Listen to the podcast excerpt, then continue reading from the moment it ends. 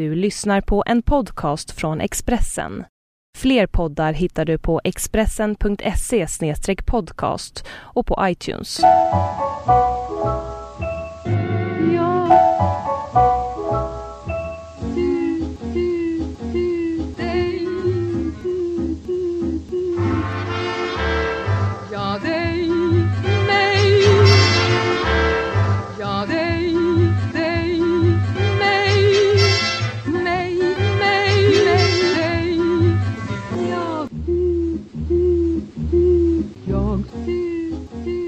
Ligga med Brodrej. Välkommen till min podcast Erika Sunnegård, sopran som är aktuell på några olika platser i, i Sverige just nu faktiskt. Fast du i vanliga fall är, har världen som ditt arbetsfält. Vad är det du ska göra nu allra närmast? Eh, nästa vecka då, 25, 4 och 25 så sjunger jag Verdi galakonserter med Malmö Symfonikerna.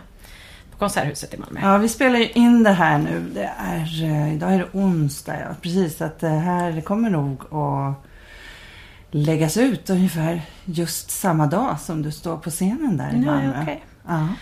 Så vi har redan börjat, vi har börjat, redan börjat repa dock här i Stockholm, på Stockholmsoperan. Med eh, eh, ny uppsättning av, eller ny uppsättning, vad säger man? Ja, ny besättning. Ny besättning Ja, av, på, i Turandot som gick upp då i våras. Första gången och sen så nu gör vi om den med ny besättning. Ehm, Är det fler än du som uh, Är nya, hopp- ja. ja, just det. Ja, det är det. Jag har bara träffat tenoren men han gjorde det inte heller sist. Så att eh, Tego Arankam, så han är ny också. Hur går det till då rent, alltså om, beskriva hur du liksom klär på dig då eh, Nina Stemmes kläder. Eller de syr om De, hennes sy, kläder. de sydde nog om, de sydde nya tror jag till mig sådär. Men- Helt nya till Ja, det är vissa Ja. saker, de större grejerna, de utanpå rockar och sådär, de tror jag är samma. De är lite mer kostsamma och så, men de, så, de mera... Eh, sen finns det lite andra lättare saker under som det tror jag att de gör om Mm. helt och hållet då, eller gör från början. Och sådär, och sen så har vi börjat nu, vi hade två dagar rep bara musikaliskt med piano och dirigenten. Som är chefsdirigenten här då. Eh, och, eh, och sen så idag så började vi gå omkring på, liksom inte på scenen utan i ett, eh, ett, ett alltså en repetitionssal där de har byggt upp då liknande scenerier kan man säga. Alltså nu, ni är ute i det ber- berömda Där. Gäddviken. Det som låter så lantligt. Ja, men Gäddviken är fantastiskt. Det är jättefint där ute. Verkligen eh, trevligt. Och, ehm, och där har de byggt upp liksom lite scenografi och sådär så att vi kan eh, trampa runt på ungefär samma former av, av scener, scen, scenerier som vi kommer göra på scenen. Då, så vi kan föreställa oss ungefär hur det ser ut och känns och gå omkring. Men är det då en, är det en regiassistent som Just hjälper er till det. detta? Ja. Just det. Hur är det där? Alltså hur pass eh, kreativt känns det där arbetet? Det kanske är olika från fall till fall. Så du behöver kanske, du kan ju prata om det generellt Ja. liksom. Hur det... Alltså vissa regissörer och tillika då vissa regiassistenter, de börjar med att prata om eh, liksom, vad känner hon här och vad känner hon där och så. Och andra vill börja med liksom att här står du till när du sjunger det här ordet och då vänder du dig dit och så går du dit och så tar du honom där eller så. Eh, så väldigt så här tekniskt, eh, gå från punkt A till punkt B och, och Ja. så att säga geografiskt, var ska man vara någonstans.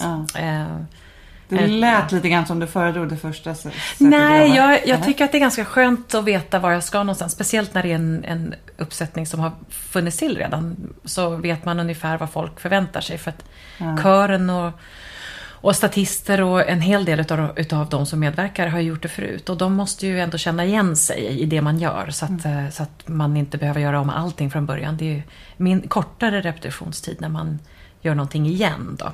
Första gången har man mycket, mycket mer tid på sig och då kan man eh, så att säga locka fram vad det är som ska ske. Medan det här så är det ganska viktigt att man får till det och sen kan man lägga till sina känslor och, och motiveringar och så Mm. eh, efteråt. Eh, mm. ditt det här berömda, ditt genombrott och vi måste liksom ändå processa det en gång eftersom det är det som, det, är det som alla pratar om så fort de pratar om det. Jag tycker ändå vi måste, vi måste bara liksom eh, passera det. det är va? helt okej. Jag Ja. processar det ganska dagligen kan jag säga. Ja, nämligen Metropolitan och, och ditt eh, inhopp. Och då var det, vilken roll var det då? Jag minns inte. när- Det var Fidelio. det Det var var, Fid- Leonora i Leonora i Fidelio. Mm. Och det var, det var ju ännu, så att säga, det var ju verkligen, det var ju verkligen inkastad. Du fick ju knappt... Eh, Jo, men jag hade varit där. Jag, jag skulle göra min debut då, tre, två veckor senare. Så att jag hade varit där och, och repat lite grann med okay. covercastet, så att säga.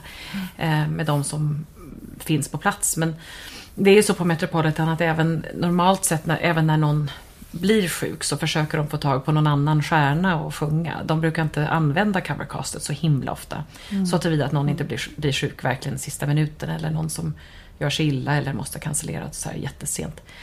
Men, eh, men det gjorde de i alla fall då. Så det var, jag fick reda på det 24 timmar innan då. Då hade jag, då hade jag repat lite grann på salen med piano, men, men inte på scenen. Och, inte med orkester. Jag fick ju inga rep med orkestern. Och det är ju ganska, det är en ganska stor skillnad att sjunga, eh, ja, liksom, även med piano på scen om man får göra några, någon timma sådär, så, så är det väldigt stor skillnad när väl orkestern är på plats och huset är fullt av folk. Och det är ju 4000 platser där, så att, eh, 3800 någonting.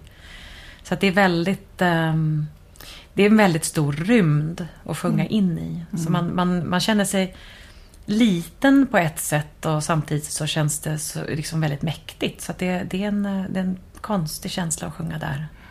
För att det är så stort. ja. Ja, det, det finns ju en laddning i det här ordet som gör naturligtvis att alla gärna vill prata om Metropolitan. Ja. Ja, Jag hade en, hade en sånglärare, jag vet inte om du känner, om du känner till eh, USDA, det, det är United States Department of Agriculture, så det är som typ Jordbruksverket. Eh, Och min gamla sånglärare hon sa så här att ja, att ha sjungit på Metropolitan, det är som att få det är som att få, få, få en, en jordbruksverksstämpel Ja. På rumpan. Liksom. det är så här, det är så liksom att nu kan du liksom, nu är du som en kossa som har fått den här stämpeln och nu, kan, nu, liksom, nu tar folk dig som en, en liksom, du är en kravmärkt, stäm, en krav, kravmärkt kossa helt enkelt. Vet du, jag tänker på den här, alltså, jag låg och tänkte på den här numera borttagna eh, svarta dockan i eh, Disney, Disney på jula, eh, julafton. precis så. Som får precis en så. okej-stämpel. Kravmärkt, precis. Ja. Precis så är det. Och det, det är liksom det, ja det är lustigt men det är självklart för mig så har det inneburit en Eftersom jag började så sent, jag var 38 då när det där hände. Ja. Och det, eh, nej, jag var, 30, jag var 37 när jag fick mitt första jobb och det Ja. är jättesent för att vara operasångare.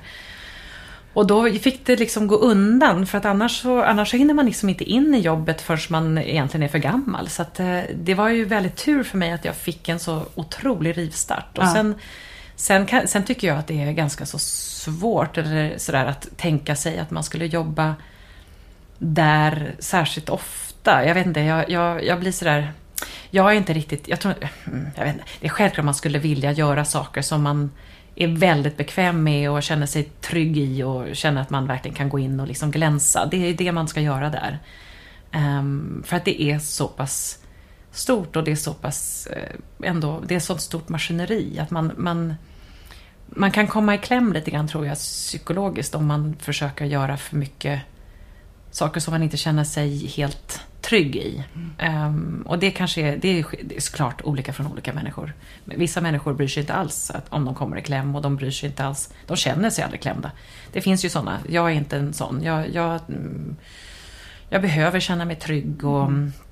känna mig tillfreds med mina kollegor och känna att jag, att jag får jobba med det som jag tycker är roligast, vilket är att liksom utveckla mig själv som artist och utveckla det musikaliska och sceniska. Och, och det finns liksom inte riktigt plats för det där i allmänhet. Det finns ju säkert, men det är ju, jag generaliserar såklart lite grann. Men Men för att fortsätta utvecklas är det bättre att komma till andra, för andra mig. scener. Ja, för mig. Men, Ja. men, alltså, sen, men sen är det klart att man, man tackar väl inte nej om Metropolitan ringer och sådär. Men då, för mig i dagsläget, nu har jag fått in lite rutin på det jag tycker att jag funkar bäst med. Och har lite mer koll på vad jag vill sjunga och sådär. Och då, då känner jag liksom att det finns ett par roller som jag skulle kunna tänka mig att de, de är bra nog och de sitter bra nog och jag känner mig trygg och säker nog att jag kan visa upp mig utan att känna mig... Eh, utan att känna att det kompromissar mitt eget arbete. Mm.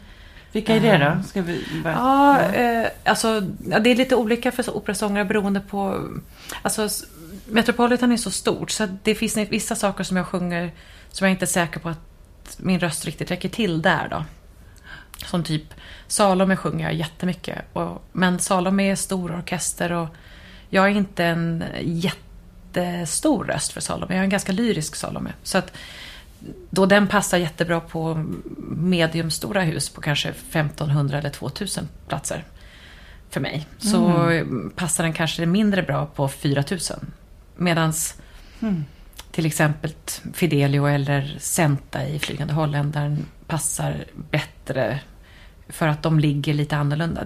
Senta ligger väldigt högt och det är bra för mig. Eh, Jag kan, jag kan ge järnet på höjden liksom. Jag kan, jag kan kli- klippa igenom orkestern, egentligen vilken orkester som helst. Tänker husen på det där när de, när de ringer? Eller är det Absolut. du som räknar? Nej, nej, nej, Ah, absolut. 4000 personer? Nej, jag tror Absolut. inte Nej, det. Metro- Det gör- Metropolitan, Metropolitan i all stor repertoar som har stor orkester, då menar jag inte Mozart, Mm. alltså, men all annan stor orkestermusik. Så, så deras grundval går ut på, är, är rösten stor nog? Ja. Hörs de? Liksom? Men hur, ska vi backa lite grann? Alltså, hur hamnade du? Eh, du är svensk, men hur hamnade du i USA? Du har bott jättemånga år där. Ja, min mamma är född i USA och är amerikanska då. Och min pappa var född här och de träffades här och gifte sig här och fick barn här. Och sen så eh, bodde jag här tills jag slutade gymnasiet. Fast vi åkte varje sommar till min mormor ehm, som bodde i Massachusetts. Och eh, sen så när jag gick ut gymnasiet så kändes det liksom att jag skulle iväg. Så då åkte jag till New York. Och sen blev jag kvar där i 23 år. Så att, eh, och nu har jag bott i Europa igen i ungefär ja, fem år. Typ. Så. Så du, du emigrerade? Eh, Ja, fast jag, är, ja. jag har ju dubbelt medborgarskap så att jag, Ja. jag liksom...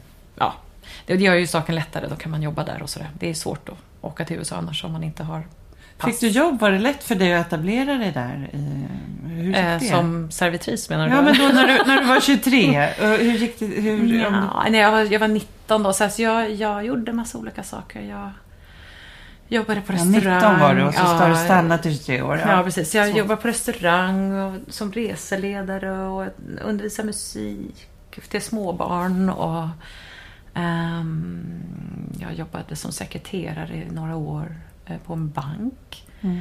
Ehm, och jobbade mycket, sjöng mycket i kyrkan. Jag hade ett kyrkjobb liksom som kantor. Så I USA så betyder det att man led, leder sången helt enkelt. Man spelar inte piano eller orgel då utan man Men du var inte som- utbildad? eh, jag, och, sen, och sen gick jag på skolan. Så gjorde jag min bachelor degree i musik och sen gjorde jag min masters, Ja. master degree i musik också. Ett par år senare. Så att, ehm, och sen så, ja, och sen så mm, jag letade hela tiden sånglärare och så som skulle funka för mig. Och hittade fel ett par gånger och då tog lite avvägar och tekniskt då i rösten. Man, Som behövde rättas till och komma på rätt väg igen. Det var ganska jobbiga år kanske att hitta fram i rösten. Så att säga. Hitta till ett ställe där opera är så olika än all annan musik. Alltså, Man kan sjunga låtar och sånger och folkmusik och eh, alltså, vad säger man? Eh, lieder, vad säger man på svenska? Alltså, Romanser. romanser och så. Och de är ju två, tre minuter långa och då kan man ju välja sånger som passar en och som man behärskar och så. Men med opera så är det så då, då har man tre, fyra timmar framför sig och man kan liksom inte välja bort de delar som är svårast. Mm. Man måste komma till en punkt där rösten är så pass tekniskt eh, färdig att man klarar av alla de här olika, olika delarna av svårighetsgrad så att säga. Var du målmedveten hela tiden? Alltså, hade du siktet inställt Ja, jag vet inte, jag, är- jag är mera sådär um, målmedveten. Tror jag, inte, jag tror inte att jag kan se som målmedveten. Jag är väldigt bestämd och envis och jag kan ju få fixa idéer som jag då ger mig på. Eh, och som hänger sig kvar för att jag har tänkt mig det så. Men jag är liksom inte en sån där person som gör listor och rutar in min dag i, eh, liksom, i pass och fixar så att jag gör precis allting varje dag och pluggar två timmar på morgonen och sen sjunger en timma och sen pluggar två timmar till. Jag är inte sån. Eh, Jag är ganska så dålig på att checka av listan utav saker man ska ha gjort varje dag. Sådär. Jag, jag, jag jobbar i spurter mest.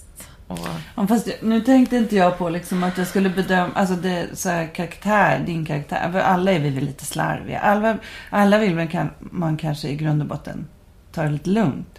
Eh, men, absolut, ja, men det, jag känner igen mig i det. Jag, tänker, Ja. Nej, men jag, jag, tänker mer att när du kommer dit som 19-åring att du, du tänker att du ser ändå att ja, Jag visste. där vill jag vara. jag visste att jag ville sjunga. Ja. Mm, det visste jag. Och jag tog ju liksom regelbundna steg till, åt det, till det ändamålet. Liksom, Ja. Mot det Ja. ändamålet, definitivt. Sen så hade man ju många perioder där man kanske inte var så flitig. Nej. Och, sådär, och, och så. Men, men vad, kände du att det var, var det rätt, rätt beslut att, att vara där? Absolut. Ja, det har du Absolut. inte ångrat. Aldrig ångrat, inte en sekund. Alltså. Varför var det bra då? Ja, alltså New York är ju så speciellt. Det är kanske väldigt annorlunda från resten av USA i att hela världen finns där på något vis. Alla olika typer av människor. Och man kan vara oerhört känd och man kan vara oerhört anonym. Allt på en gång. Och man kan vara sig själv och finna sig själv och utforska vad man tycker om och vad man inte tycker om och vad man vill ägna sig åt. Och man kan vara totalt osynlig och för mig så var det nog ganska skönt att få vara det. Jag, jag tror att man... Jag vet inte. Jag upplevde inte, liksom att växa upp på 70-80-talet i Stockholm. Jag upplevde det som ganska så homogent och var ju väldigt... Alltså var man lite... Alltså jag är ganska... Jag är ganska så impulsiv och uttrycksfull och jag säger vad jag tycker och tänker. Och, um, ibland är jag bra på att vara diplomatisk och ibland är jag det inte. Och ibland så Och jag är inte så bra på att konformera till eh, hur man ska vara. Jag tycker att det är ganska så pressande. Jag blir väldigt olycklig när jag, när jag känner att jag måste vara som folk förväntar sig. Och, ehm, och det var inte så mycket möjlighet. Jag märker ju en otrolig skillnad nu när jag kommer hem och hälsar på. Det är, Stockholm är inte vad det var slutet på 70-talet, början på 80-talet. Det är en helt annan typ av miljö. Inte homogent alls på samma sätt. Och väldigt mycket andra inslag och även svenskar tror jag som är som, som jag. Så att säga. Det är inte bara att det nu är en mycket mer mångkulturell stad men även den svenska delen av den liksom homogena svenska delen tycker jag har luckrats upp på ett skönt sätt. På ett sätt som är otroligt mycket mer bejakande för hur folk faktiskt är och inte bara hur de borde vara. Och det tycker jag är positivt på jättemånga nivåer och jag tror att det är det man ofta söker sig utomlands för att hitta. Och det är spännande att man kan komma till Sverige och hitta det även här nu liksom, på ett annat sätt än vad det var 25 år sedan, 30 år sedan. Men du hade, du hade också en, en ehm, pappa som var sångpedagog. Var det, var det, fanns det liksom krav hemifrån på dig att du skulle bli Nej. Alltså min bra pappa, sångerska? Nej, min pappa dog när jag var sex. Så Jaha, att, och min mamma var ganska så... Hon ville inte trycka på musiken på någon av oss. Och hon, hon kände nog att det var väldigt viktigt att man fick komma till vad det nu var man skulle vilja göra i livet på egen hand så att säga. Och hon, jag tycker hon stöttade oss alla fyra på ett sätt som var väldigt ehm, individuellt och unikt. Liksom. Hon, ja, ganska så... Ja, väldigt stöttande liksom. Att om du är glad med det så blir det nog bra. Mm. Men när jag sa att jag ville sjunga då satte hon sig med mig vid köksbordet och sa att så här svårt är det. För hon var ju sångerska också. Vad heter hon? eh, Margareta Sunnegård. Mm. Och, ehm, och då sa hon liksom så här svårt är det. Och eh, du kommer åka på situationer där liksom, det är mansdominerat och det är liksom det är inte alls självklart att det handlar om vem som sjunger bäst och vem som är flitigast och duktigast och, och bäst. Sådär. Utan det är mycket andra saker som går in i gamet och man ska, man ska vara man ska ställa sig till förfogande på något vis. Det var hennes, hennes insikt att, liksom att hon hade fått en och annat erbjudande som inte hade med sång att göra. Och tackat nej till det. Och eh, även när hennes man stod, pappa jobbade ju liksom här i huset. Och, Arne. och hon, fick ja. en, ja, hon fick ändå liksom, eh, ändå... Eh, Vad säger säga, fräcka förslag fräcka på förslag. Ja, precis. Absolut. Och, och, liksom, och, då, och det, det, det tog hon stryk utav. Alltså hon fick ju då inte vissa jobb.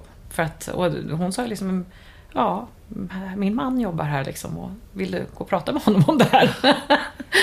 och sådär. Men det var ju liksom, men han, jag menar han var också en ka- liksom mansgriskar. Så att jag menar han var ju också en del av det där systemet. Så att det, det var ju det Ja. var ju, men, men hon, hon, de var ju väldigt, väldigt... De, hon var ju väldigt, väldigt eh, liksom lojal mot honom. Alltså han var verkligen hennes centrum. Ja. Så, Eh, De var väldigt, de hade ett väldigt symbiotiskt eh, förhållande. Mm, liksom de, ja. de behövde varandra mm. väldigt mycket. Så att, eh, ja, intressant värld. Hon gled in lite grann i skuggan där då, eller hur? Ja, det var nog inte så lätt. Och det, alltså, han var liksom centrum i allting. Och sen så när han gick bort, då var hon 43. Ja. Och det är ingen ålder, med fyra barn under 13. Och, eh, och då var det ju, för henne så var det ju slut på sångkarriären då. Då var det bara att börja undervisa heltid. Och hon sjöng lite romansaftnar och eh, oratorier och så efter det lokalt sådär. Men, Mm. men det var ju, opera var det inte frågan om när man skulle liksom ta hand om alla barnen och, och så. Så lever hon? Ja, hon är 85. Hon är 85. Mm. Kan hon fortfarande komma och... Ja, hon, hon var precis nere i Köln och tittade på Tosca där. Och jag försöker få med henne och andra fam- familjemedlemmar försöker komma med och åka, flyga med henne då så Ja. att hon får, har sällskap och så. Nu barnbarnen följer med lite då och då. Så det är jättekul att hon får tillfälle att komma med. Är hon pigg? Hon är jättepigg. Hon är jätte, jättepigg. Hur, hur ser Ja. hon ut? Hon ser precis ut som hon gjorde förut. Lite mer rynkor och vit i håret. Men Mm. alltså hon, är, hon ser sig otroligt lik ut. Tror du hon kommer, har hon möjlighet att komma hit? Ja, ja absolut. Hon kommer på premiären. Hon kanske kommer på var och varannan föreställning De efter det som är också. där får titta, spana efter henne då. Ja, hon Men hur, hur är, blev det med hennes varningar då? Var det något av det där som du råkade ut för? Nej, jag tror att jag är ganska så dum i huvudet på den där punkten. Jag märker inte av det där så mycket. Ett par gånger har jag fått eh, sådana där liksom eh, helt solklara förslag liksom. Och utan, utan några som helst... Eh, alltså då man måste liksom bara säga att, att man är väldigt smickrad men tack men inte nej tack sådär. Men hur kan de? Hur kan de... Hur, Ja, kan de- alltså det kan, det, är ofta, det kan ju ofta vara liksom... Ofta. Det har bara hänt mig ett par gånger. Men, men eh, ja, liksom väldigt närgånget liksom. Och väldigt eh, liksom... Jag har aldrig fått någon, jag har aldrig, faktiskt aldrig blivit utsatt för att liksom vara med mig eller så får du inte jobbet. Det har Nej. jag aldrig varit utsatt för. Nej. Det säger ju inte folk så ofta. Jag har hört talas om det men, men jag, har inte, jag har inte jag känner inte så många som har råkat ut för det så tydligt för att så, så vågar man ju inte säga nu för tiden. Va? Men däremot så är det jättemånga som berättar att jo, jo men det där jobbet gick ju till den och den och eh, liksom du missade ju din chans där och så får man höra det bakom efteråt. Och, det, det, och sen får man höra liksom att det är vissa i branschen som pratar med varandra. sådär att, ja, är den och den din eller är den och den min? Så, de pratar om tjejerna på det viset. Och det är inte helt ovanligt. Så att liksom, och då må, liksom, är, det hon, är hon på din lista eller sådär? Och det, liksom, Mm. och det, vet, det har man ju förstått att det pågår, men, men det är ju svårt att veta vad de sakerna leder till eller vad de förhindrar. Ja, just det kanske inte Det alltid inte med formuleras facit. utan det där Nej. är ju saker som man det går märker inte- ändå. Det är ju Ja. kroppsspråk och naturligtvis. Och sen kan man ju aldrig få facit i hand. Och det är lika möjligt att man inte får jobbet för att man inte sjöng bra sist. Ja, när de just hör det. Så att det, Precis, det är verkligen lika ja, möjligt. Så ja. att man, liksom, man måste nog ta det hela alltet med en nypa salt. Men Men i och med att du blev medveten om det också så kanske du också är skick- skicklig på att manövrera eller på något vis bara hålla huvudet högt. Eller vad tror du? Jag vet inte om jag är bra på det. Jag, Eller- jag, eller jag, är är inte, det- jag tror inte jag är så, det jag är inte så märker himla det? mottaglig. Alltså jag, jag tror att jag är inte någon sån där som... Nej, jag, och jag är inte... Jag, jag, eh, jag klär mig inte på... Jag, jag spelar inte på den punkten. Jag går inte in på provsjungningar och liksom i högklackat och lågskuret. Och, det har jag aldrig gjort. Mm. Så att eh, det har aldrig liksom varit en del som jag, utav min, min produkt som jag har sålt. Eh, Så att, eh, men det är klart att det finns massor som gör så. Och det, är inget, det får de göra. Det är inga problem med det. Alla gör som de vill. Diplomat. Nej men du förstår vad jag menar. Det, det är liksom, man kan inte veta vad som hjälper en, hjälper en ändå. Du är ju en lösningsorienterad person. Ja, praktisk. Ja, praktisk. just det. Just det. Mm. Och eh, det stämmer också med det här eh, projektet som du nu har sjösatt just, eller ska, ska komma att sjösätta alldeles. Ah, Ja. yes, yes, jag vet inte vad jag har gett mig in på. Du ska alltså försöka finansiera din egen... Nej, jag har finansierat det. Alltså, jag har ju betalt för inspelning. Du har betalt Ja. för den själv Ja, jag, försöka... jag, ja, så här. Ja. Jag har gjort klart en inspelning. Den eh, produceras upp nu i dagarna. Bokstavligt talat ska eh, lämnas in nu till, till producering. Ehm, jag har spelat in en, en skiva med uh, Malmösymfonikerna som är en orkester som jag har jobbat mycket med och som jag tycker väldigt mycket om och känner mig väldigt eh, tillfreds och glad där. Mycket bra kollegor och, och sådär och vi har jobbat mycket ihop. Så att, ehm, och de, jag frågade väl några år sedan eh, sådär lite blygt liksom hade någon tanke, för jag, för jag får frågan väldigt ofta sådär, har du inte någon skiva som man kan köpa med sig hem? Och, Mm. och det hade jag inte och ehm, det är inte helt självklart att på något vis liksom få skivkontrakt och det, skivkontrakt existerar liksom inte riktigt på samma sätt som de gjorde 30 år sedan. Ehm, och många skivor, när man ser aria-skivor sådär, eh, utav operasångare, är självproducerade. Det är bara att ingen pratar om det. det är liksom, de flesta åker till Prag med 30 000 euro och spelar in skivan på två dagar med en orkester som är sammandragen liksom utav någon contractor. Ja. Och sen så sätter de ut skivan på Sony. Eh, som, där de då betalar för distributionen. Men de får liksom Sonys eh, namn på. Så det är inget ovanligt alls. Men eh, det som jag, jag ville liksom inte bara... Eh, jag, jag, jag som, vi suddar runt i det där samtalsämnet. Liksom, hur, får man, hur får man till liksom en, en skiva sådär? Och då fick jag faktiskt, jag, jag blev faktiskt erbjuden av Malmö symfoniorkester att eh, få använda orkestern. De, de kunde inte ta sig an att liksom producera en skiva och stå för alla kostnader på något vis. Utan för att det är dyrt och det är ingenting som, som de har i sin budget heller. Så att, ehm, men de, hade, de kunde skrapa loss några dagar med orkestern så att jag kunde liksom få en orkester. Och det är ju en fantastisk början. Och, ehm, så jag har byggt mitt projekt lite grann på det. Att de, gjorde, de gav mig den här gåvan och jag la in eh, väldigt mycket av mina egna pengar och eh, anställde dirigent och eh, sångare som kom och hjälpte till och sjöng. Kollegor och extra musiker också för vissa av styckena som är större orkester. Och, har anställt liksom alla som behövde jobba på det runt omkring, kreativa människor och tekniska människor och så. Och sen så... ehm, Har du så mycket pengar, alltså om man får vara lite ofin, har du bra med sparat Pengar. kapital? om man säger så här, får jag fråga dig Ja. någonting? Eller om jag Ja, frågar, frågar svenska folket så här. Ja. ehm, har du... Äger du ditt hem? Ja. Har du en bil? Ja. Har du ett sommarställe? Ja. Har du barn? Ja. Det har inte jag. Nej. Och alla de sakerna kostar massa pengar. Ja. Så att ja, man får liksom se, liksom, det här är liksom min, min, förutom min hund då, så är det här min lilla baby kan man säga.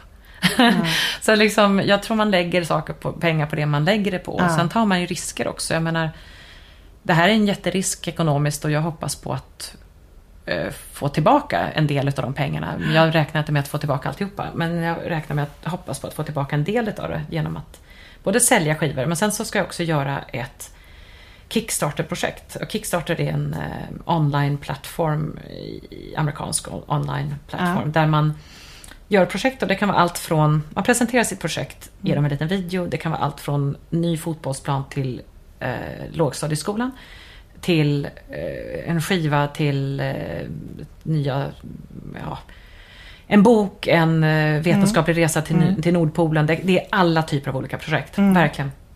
Och så presenterar man sin, sitt projekt och sen så erbjuder man eh, olika nivåer som folk kan köpa in sig kan man säga. Och så får de då någonting för det de har lagt pengar på. Så att till exempel för 25 dollar så får du en signerad skiva. Men för eh, 500 dollar så får du två signerade skivor och backstage passes för dig och tre vänner och eh, middag efter föreställningen. Mm. För 5000 dollar, vilket i USA inte är så ovanligt att lägga på konst och musik om man har pengar, så kan du köpa ehm, en halvtimmes konsert och frågetimma med Erika för din skolklass. Eller en house concert för dina vänner inför mm, ditt, din 50-årsdag eller 60-årsdag eller 80-årsdag. Eller eh, en konsert för ditt företag. Ehm, så att det liksom är, man, man lägger, pengarna går till att finansiera tillbaka de pengar som jag har lagt på skivan. Men varje nivå får en reward så att säga som, är, som är likvärdig med faktiskt marknadspriset för de, de eh, servicerna. Och då känner jag att eh, delvis för att Malmö gav mig skivan, gav mig orkestern.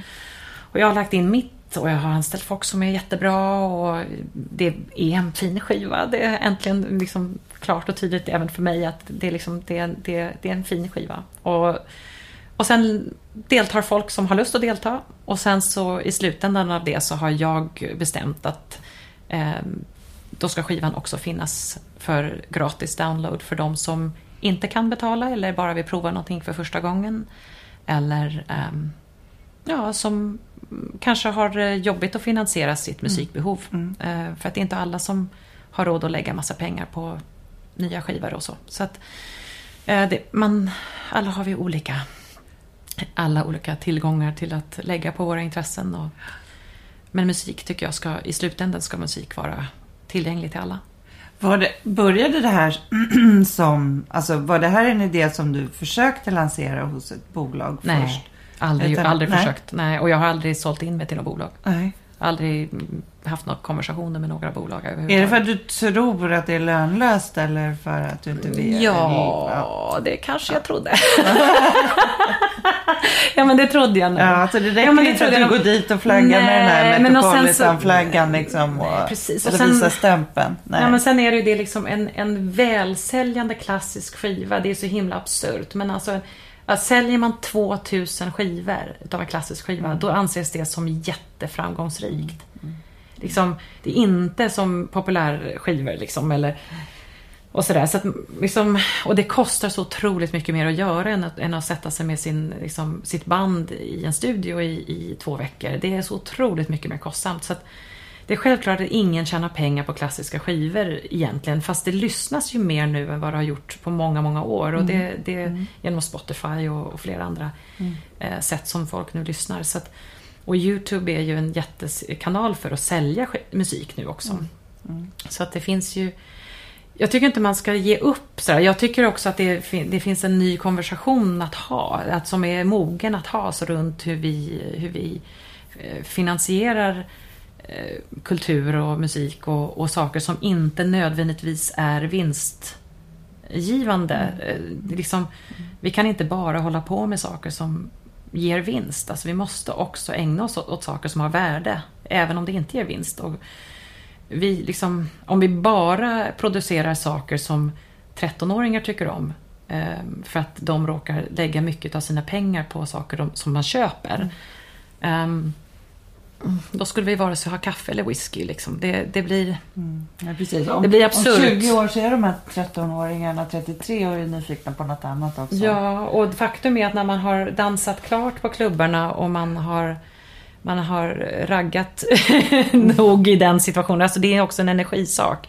Musik som ger en energi att gå ut och träffa folk och energi som och- till skillnad från musik som skapar ett mera inåtvänt rannsakande av sin egen person och sina känslor och ger uttryck för saker som man har eh, lagt sig till över ett liv. Liksom, man har inte samma komplicerade förhållande till världen när man är 12 som när man är 65 och man ser sig själv lite annorlunda placerad i världsalltet. Och det, musik uttrycker ju alla de sakerna. Det är inte mindre värdefullt att vara 12 och lyssna på pop. Det är heller inte man kan heller inte säga att det är mindre värdefullt att göra musik som är värdigt en 65-åring eller en 55-åring eller en, eh, liksom en 35-åring som sitter och funderar på, på annat än, än vad som passar till drinken på fredag kväll.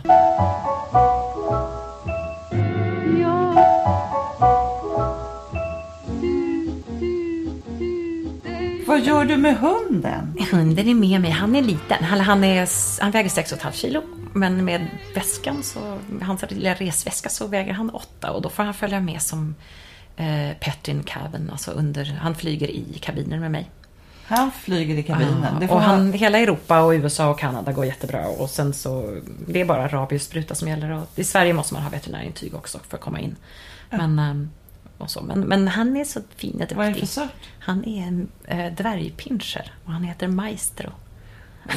Är inte en sån där liten rackare som bara skäller hela tiden? Han skäller när det ringer på dörren. Ja, det gör han Ja, verkligen. ja. Då, då, då ska han, då ska han Ge säga ifrån. Ja, men han är inte sån där som skäller stup i kvarten. Han skäller liksom inte om han träffar en hund på gatan eller om han... Så han, han skäller om han tror att det, man ska säga till om något. Men det går bra att ta med överallt. Du reser ju hit och dit hela tiden. Ja, han, det går så himla bra. Alltså jag, om jag reser bort mindre än en vecka då försöker jag lämna honom med hundvakt. Ja. Eller med familj Ja. eller vänner. Men, eh, och han har lite foster... Mat, mat, matter... Mat, mat, Ja, man, säger man man säger flera mat, en. Matmödrar. Matmö. Eh, han har flera sådana och flera också hus... Husfäder. Hussor, hussar, hussar, matt, matt, ja, okej. sådana har han flera. det. Så att, ehm, men apropå alltså, apropå folk som skäller, vad, vad, har du för relation till, till kritik?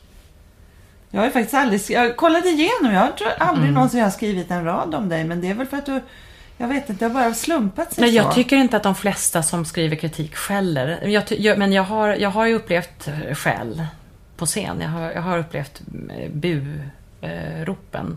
Ja. Och det tycker jag är ett, eh, jag tycker att det är ett föråldrat eh, och synnerligen eh, outvecklat beteende. Jag, jag menar, det är, det är spännande, liksom att, för man jämför scen, alltså scen, eh, dramatik, vad säger man? Alltså, Scenkonst. eh, ja, Nej. alltså teater Ja. till opera.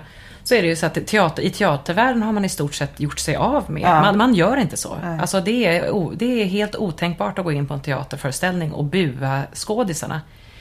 Eh, Medan i operavärlden så görs det var och varannan dag. Och i- vissa städer görs det regelbundet. Alltså, var, alltså varannan föreställning så buas någon. Liksom bara för att man på något vis tycker att man har rättighet att bua folk på jobbet.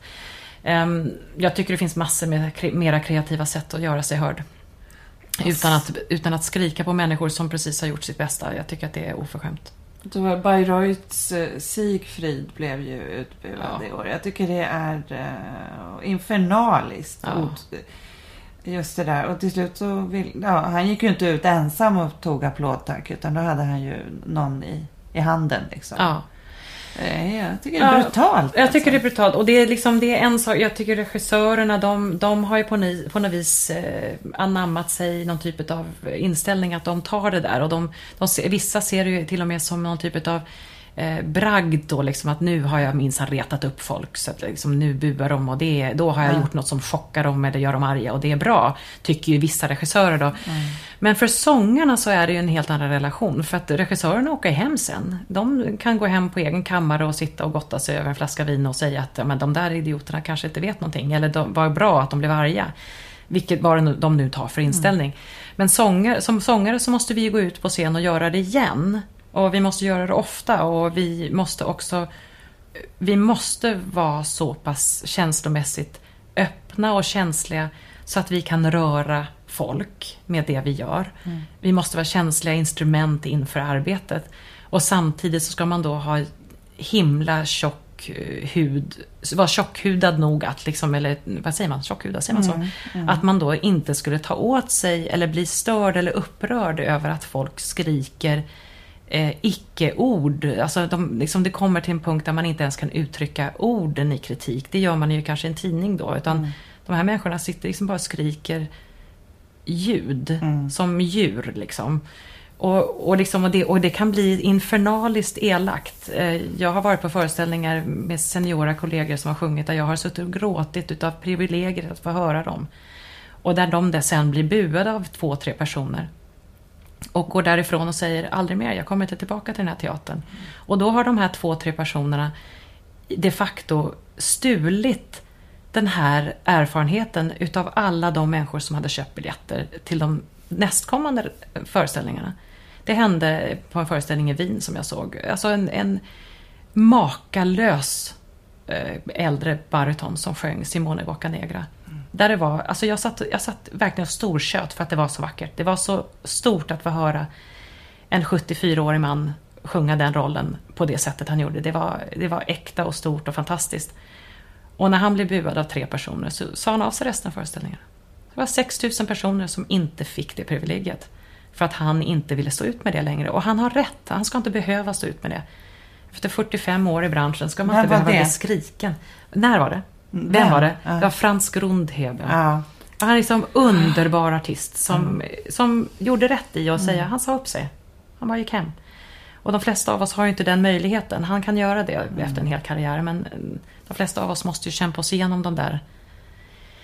Och det tar tid att kämpa sig igenom den typen av... eh, Man blir blåslagen.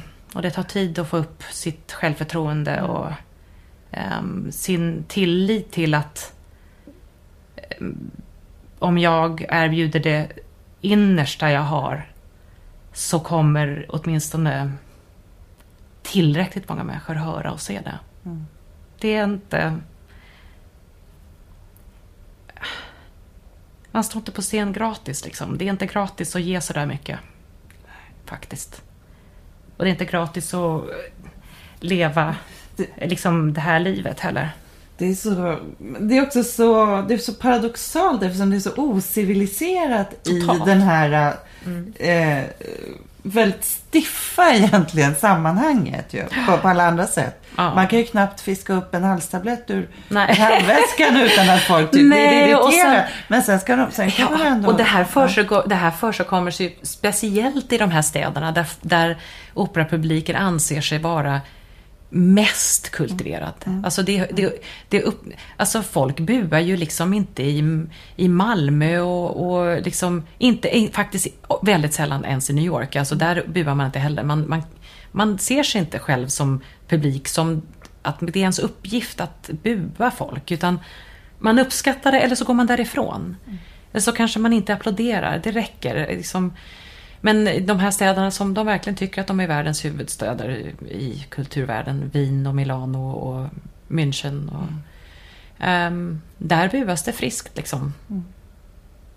Har du själv blivit utbuad någon gång? Ja, och det är ingen När var det då? Det var i Wien. Det var i Wien. Ja. Vad hade du Och gjort då, var då? bu, då buade, alla, alla blev buade. Men jag var, var ynkligast. var, det var verkligen ynkligast. Åh. Nej, men det var, och, jag, och jag var den enda de inte kände till. Och jag, jag var liksom inte alls vad de väntade, väntade sig. Chefen hade gjort sån här eh, grovt misstag att ta jätterisker i, i besättningen. Han, han anställde en hel besättning som inte var vad publiken ville ha eller väntade sig. Av vad då? Vilken? Han, av Macbeth. Ja. Han anställde liksom en bunt lyriska röster, mer eller mindre lyriska i jämförelse med det som folk väntar sig. Då. Mm, Folk väntar sig liksom att man ska stå och eh, i stort sett bara höja taket liksom, i hela, i hela operan. Och det gjorde ingen av oss. Vi, vi var allihopa ganska så små röster i förhållande till vad de väntade sig. Och, det, och, liksom, och det, de accepterar inte det helt enkelt. De, de, de accepterar inte att de fick något de inte väntade sig. Och det...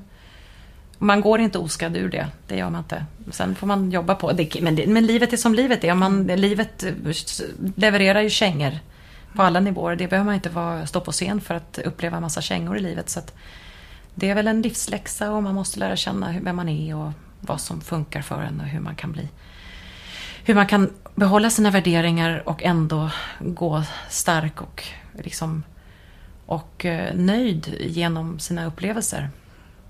Mm. Är du bra? Har du blivit bra på det?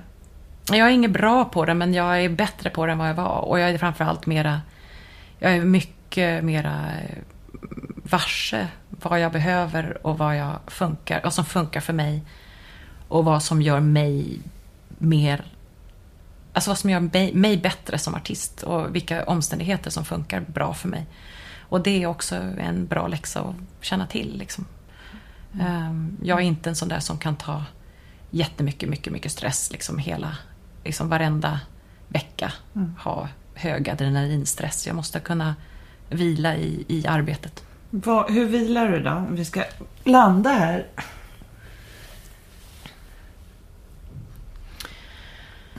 Ja, för mig så är det som att, att jobba med människor, som se, se män, kunna gå till jobbet och träffa människor vars ansikten jag känner och kan läsa av och har tillit till.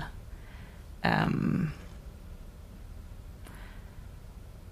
Ja, att kunna... Att jag har nu valt att, liksom, att jag kommer jobba ganska mycket i ett par olika hus. och Framförallt i ett hus som, där jag känner chefen och där jag känner vissa människor som jobb, kommer jobba där. Och kunna jobba där två, tre gånger om året är, blir för mig som en oas då, liksom i, i, bland de andra sakerna.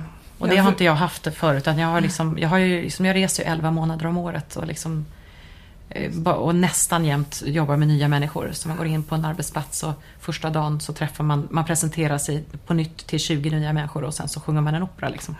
Och det är väldigt, väldigt stressande för mig. Jag, jag upplever det som väldigt tungt. Så, att, så jag, måste, jag, jag har lärt mig att göra val som, som gör att jag får ta igen mig och få, få njuta av, av sällskap av människor jag tycker om. Och, Även när jag jobbar.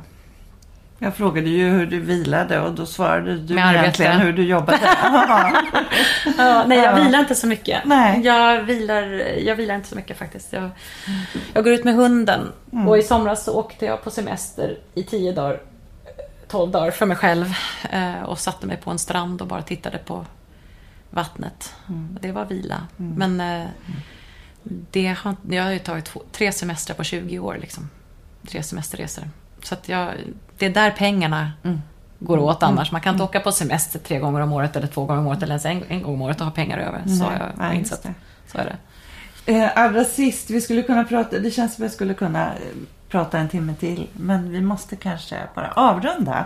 Och, eh, och då tänker jag ju på, man slås ju av, du har ändå då varit 23 år där borta men du pratar ju en fantastisk eh, svenska fortfarande. Du, du är ju inte i närheten av det här eh, New. York-fruarna. Ja, jag måste säga, jag köper inte det där. Nej. Nej, jag köper inte det där. Jag tycker att det är... Det är en, jag, kan, jag, jag letar efter ord. Det gör jag. jag kan, alltså, ordförråd, det kommer och går, det kan jag säga. Ja. Ibland så kommer engelska ord in eh, hellre då, då Mm, än svenska eller så. Men när det gäller uttal och sådär, det, det är sällan... Jag, jag, jag, jag köper inte det där. Jag tror att det är bara, bara till, tillgjort. Mm. Men då, å andra sidan så är jag hemma en hel del. Och jag har svenska kompisar och de säger ju åt mig om jag säger fel. Mm. de har lite pli på mig. så där kan man inte säga Erika, det där var inte svenska på riktigt. Nej. Men det kan ju vara som en liten gimmick förstås. Och Ja. bräcka på sådär. Ja. Ja, men då så. Då, jag ska tacka dig så mycket, Erika Sunnegård. Ehm, dramatisk sopran. ja. Nej, är lite sådär... halvdramatisk. Jugendlich dramatisch. Jugendlich, så här, så här, ja. Ung dramatisk kan man säga. dramat- Eller ska ja. man säga att jag är Inte dramatisk? det tyngsta, fa- inte Nej, det, inte allra tyngsta. Nej. Jag är lite dramatisk på höjden. Om du ska beskriva dig själv med en bil då? Du gjorde Ja, det gjorde det. Ja. Eh, Ja, jag vet inte. Jag, jag, jag åker hellre liksom... Som en bil alltså? Ja. Ja, Beskriv dig själv Eh. som ett... fordon. Ja. Nej, men jag, jag, jag eh, kör gärna snabbt och eh, lite sådär eh, smidigt och högt och så. Men eh, vad ska man säga, jag är inte, jag är inte sån här som kan liksom... Jag, det kan man säga så här, jag är lite mer sprinter än vad jag är maratonlöpare. Jag är inte så här fem timmar sjunga tung Wagner, det har inte jag liksom riktigt lagt mig till med ännu.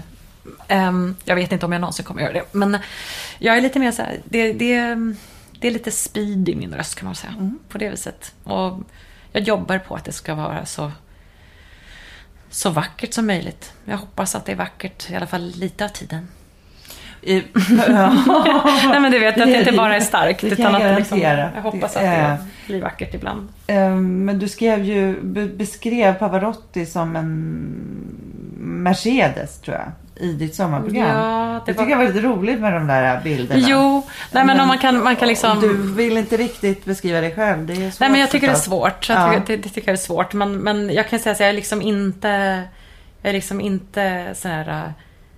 Eh, jag kanske inte är så här bekväm Mercedes som man sitter på motorvägen liksom i, och bara ligger liksom med 140, 150 konsekvenser. Jag är lite mer så här sprinter liksom. Som liksom runt kurvor, sportbil runt kurvorna i, Aha. i, liksom En bergen.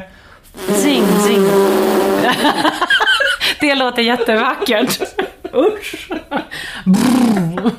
Men det är som, jag spinner väldigt. Jag, jag, ja, men jag, jag har lite grann så här, jag är inte liksom, jag är inte sån där, jag är inte sån där vagn som spinner liksom. Nej, det är liksom nej. inte det där, Nej, så här, där man inte, där man liksom stänger dörren och så hör man ingenting. Utan man hör nog motorn fortfarande. Mm. Så. Lite så. Bra. Konstigt det blev. Tack snälla. Tack igen. Tack själv. Det här var alltså en podcast och jag heter Gunilla Brådrers och jag är eh, kulturjournalist och kritiker på Expressen. Och eh, vill ni höra fler eh, sådana här eftertänksamma intervjuer där jag ligger ner med en intressant person och tittar i taket. I det här fallet rakt in i en, strålkastare. en strålkastare Mm. i ett rum på, på Operan faktiskt. Så blir det bara att gå in på hemsidan eller på iTunes. Och eh, hej då så lång. Ja.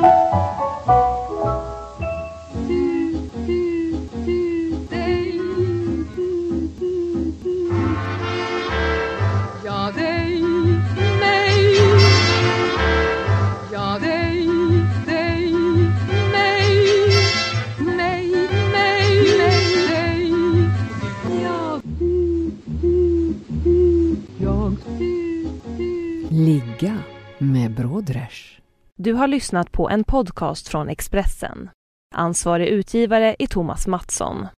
Fler poddar hittar du på expressen.se podcast och på iTunes.